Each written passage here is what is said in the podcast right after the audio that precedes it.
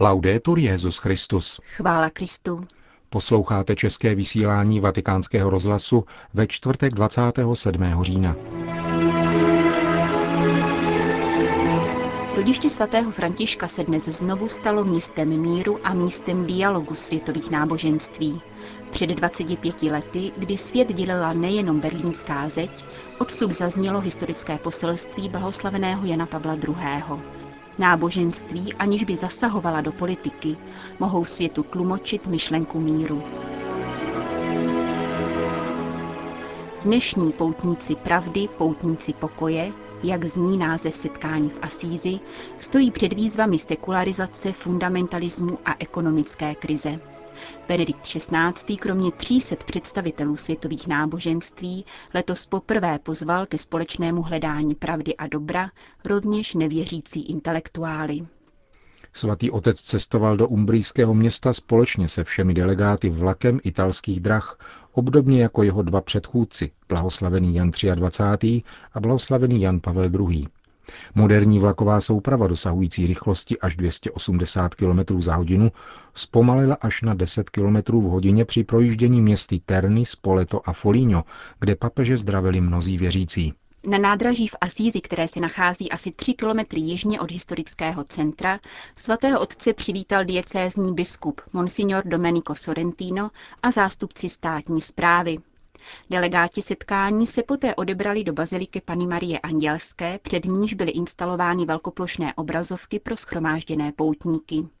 Benedikt XVI. před bazilikou pozdravil představené všech čtyř větví františkánského řádu a představitele jednotlivých delegací. Po vzpomínkové projekci evokující setkání z roku 1986 všechny přítomné přivítal kardinál Turkson, předseda papežské rady Justícia et Pax. Po jeho pozdravu následoval blok proslovů představitelů různých náboženských delegací, prokládaný hudebními vstupy. Konstantinopolský patriarcha Bartoloměj I. zdůraznil, že mezináboženský a ekumenický dialog nevede k synkretismu, nýbrž vyplývá ze schopnosti náboženství podporovat mír ve společnosti. Vyslovil přání, aby obnovený duch Asízy vedl ke globálnímu smíření člověka s Bohem, člověka se sebou samým a se svým prostředím. Výzvy naší doby jsou natolik rozsáhlé, že si žádná náboženská skupina nemůže nárokovat vlastnictví všech potřebných zdrojů k jejich řešení, ačkoliv o tom může být přesvědčena, domnívá se anglikánský primas Rowan Williams. Na dnešním setkání nehledáme společného jmenovatele naší víry, nýbrž z hlouby našich tradic odhalujeme lidské rodině moudrost, potřebnou k boji proti šílenství dnešního světa, vyzdvihl kentelberský arcibiskup. V dnešním světě je mír pragmatickou nutností, poznamenal zástupce vrchního izraelského rabinátu David Rosen. Tento pragmatismus je zajisté požehnáním, pokračoval. Avšak věřící lidé v myšlence pokoje spatřují vznešený výraz boží vůle. Talmudická moudrost nás učí, že pokoj není pouze jménem božím, nýbrž je také nezbytným předpokladem spásy, přinášející lidstvu uzdravení. Mluvčí afrických domorodých náboženství Ifu a Yoruba Vande Amimbola hovořil o vzájemném respektu věřících. Suďme lidi podle jejich povahy, nikoli podle náboženství, které vyznávají, řekl a doprovodil své poselství zpěvem a hrou na domorodý rytmický nástroj. Představitel hinduismu Acharya Gosvámi se dotázal, proč je pokrok na cestě k míru pomalejší, než bychom si přáli. Důvodem může být chybějící vnitřní pouť hledání hodnot a principů, které podporují vnější lidské jednání. Dialog musí být veden s pokorou, trpělivostí a s nezištnou úctou k odlišnostem. Francouzská spisovatelka, psychoanalytička a filozofka bulharského původu Julia Kristeva zastupovala skupinu nevěřících a přednesla novou definici humanismu jakožto feminismu. V závěru pak tiskový mluvčí generálního sekretáře Mezinárodní konference islámských škol Kajje Haiho Muzadího přednesl příspěvek zamýšlející se nad náboženskou identitou a religiózně motivovanými konflikty. Svatý otec se v úvodu své promluvy vrátil ke kontextu prvního setkání v Asízi a připomněl vítězství svobody, které nastalo pouhé tři roky po jeho konání. Od té doby však bohužel ve světě nepanuje svornost. Násilí naopak nabývá nových a děsivých podob, řekl Benedikt XVI. Pokusme se identifikovat blíže nové podoby násilí a nesvornosti. V hrubých obrysech lze podle mého mínění rozpoznat dvě odlišné typologie nových forem násilí, které jsou v diametrálním protikladu co do svých motivací a projevují se v jednotlivostech mnoha variantami. Je to především terorismus, který na místo velké války podniká přesně cílené útoky, jež mají destruktivně zasáhnout důležité body protivníka, bez ohledu na nevinné lidské oběti, které jsou tak nelítostně zabíjeny či zraňovány. Velká škoda způsobená nepřítelem ospravedlňuje v očích zodpovědných každou formu krutosti. Bylo odsunuto stranou všechno, co uznávalo a sankcionovalo mezinárodní právo, jakožto meze násilí. Víme, že terorismus je často motivován nábožensky a že právě náboženská povaha útoků slouží jako ospravedlnění nelítostné krutosti, která se domnívá, že může opominout právo za účelem dosažení dobra. Tady náboženství neslouží pokoji, ale ospravedlňuje násilí. Kritika náboženství počínaje osvícenstvím opakovaně tvrdila, že příčinou násilí je náboženství a živí tak nevraživost vůči němu. To, že náboženství skutečně motivuje násilí, je něco, co nám jako religiózním lidem musí působit hluboké starosti. Subtilněji, ale vždy nelítostně je náboženství příčinou násilí také tam, kde se násilí dopouštějí obránci jednoho náboženství proti ostatním. Náboženští představitelé, kteří přišli do Asízy roku 1986, chtěli říci, a my to mocně a s velkou rozhodností opakujeme, že toto není pravá povaha náboženství. Naopak, znetvořuje a ničí náboženství. Proti tomu se namítá, ale odkud víte, jaká je pravá povaha náboženství? Neplyne snad vaše tvrzení z toho, že moc náboženství u vás vyhasla? Jiní zase namítnou, co pak doopravdy existuje nějaká společná povaha náboženství, kterou má každé náboženské vyznání a která tedy platí pro všechna náboženství? Na tyto otázky musíme odpovědět, pokud chceme realisticky a věrohodně odporovat užití násilí z náboženských důvodů. V tom spočívá základní úkol mezináboženského dialogu, úkol, který má toto setkání znovu zdůraznit. Jako křesťan bych k tomu chtěl říci, ano, v dějinách se užívalo násilí i ve jménu křesťanské víry. Uznáváme to a naplňuje nás to zahambením. Je však absolutně jasné, že šlo o zneužití křesťanské víry v přímém protikladu k její pravé povaze. Bůh, ve kterého my křesťané věříme, je stvořitelem a otcem všech lidí. A proto jsou všichni lidé bratři a sestry a tvoří jednu rodinu. Kristův kříž je pro nás znamením Boha, který na místo násilí klade spolu utrpení s druhým a lásku k bližnímu. Jeho jméno je Bůh lásky a pokoje. Je úkolem všech, kteří nesou jakoukoliv zodpovědnost za křesťanskou víru, aby neustále očišťovali náboženství křesťanů, počínaje jeho vnitřním jádrem, aby navzdory lidské slabosti bylo opravdu nástrojem božího pokoje ve světě. Se una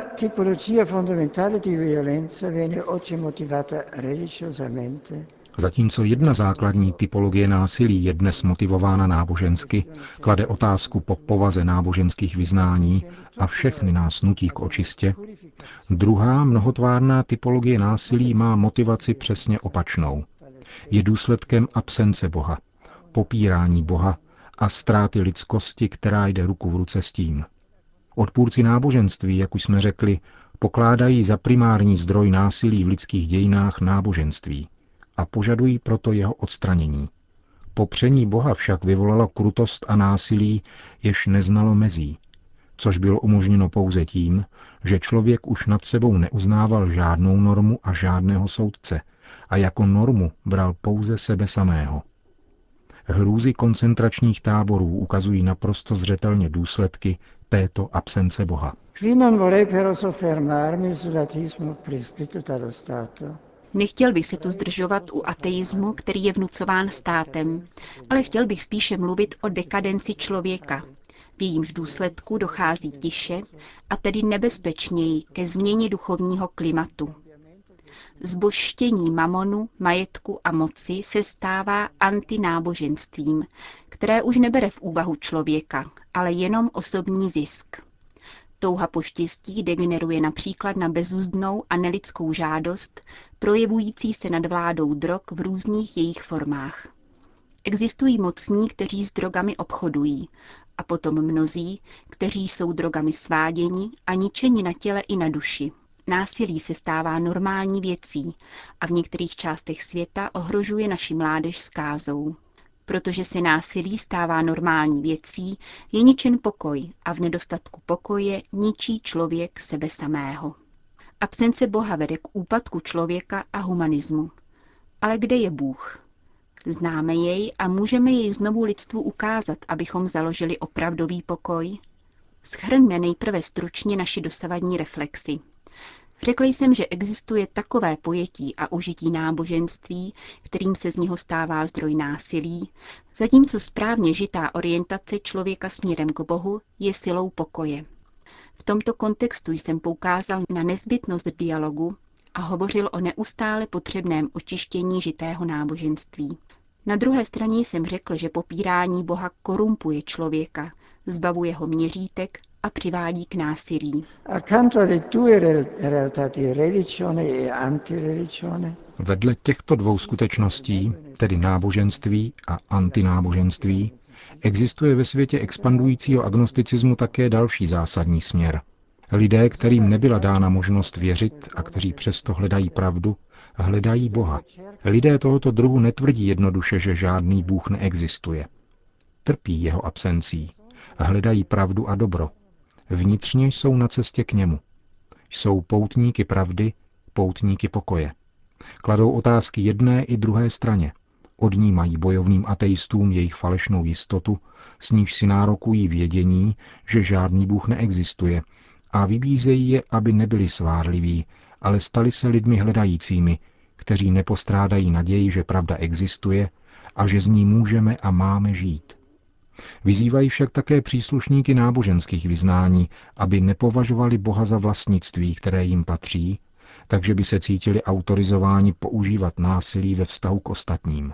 Tito lidé hledají pravdu, hledají pravého Boha, jehož obraz se v náboženství vzhledem ke způsobu, jakým je nezřídka praktikováno, také nezřídka skrývá. To, že neumí nalézt Boha, závisí také na věřících, kteří mají redukovaný nebo i zkomolený obraz Boha. Jejich vnitřní zápas a jejich tázání je také výzvou pro nás věřící, všechny věřící, abychom očistili svoji víru, aby se Bůh, pravý Bůh, stal dostupným. Proto jsem záměrně pozval také představitele této třetí skupiny na naše setkání do Asízy, které tedy nehostí jenom představitele náboženských institucí. Jde spíše o to, abychom společně byli na cestě k pravdě, rozhodně se zasazovali za důstojnost člověka a společně usilovali o pokoj proti každému druhu násilí, jež pustoší člověka. Chtěl bych vás závěrem ujistit, že katolická církev nepřestává odporovat násilí a nevzdává se svého úsilí za pokoj ve světě. Oživuje nás společná touha být poutníky pravdy, poutníky pokoje.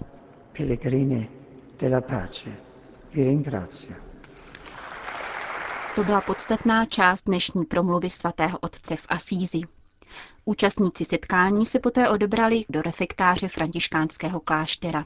Po skromném obědě byl dán každému prostor k soukromé modlitbě či reflexi. Odpoledne v půl páté se Benedikt XVI. a členové všech oficiálních delegací přesunuli vzhůru do města před baziliku svatého Františka.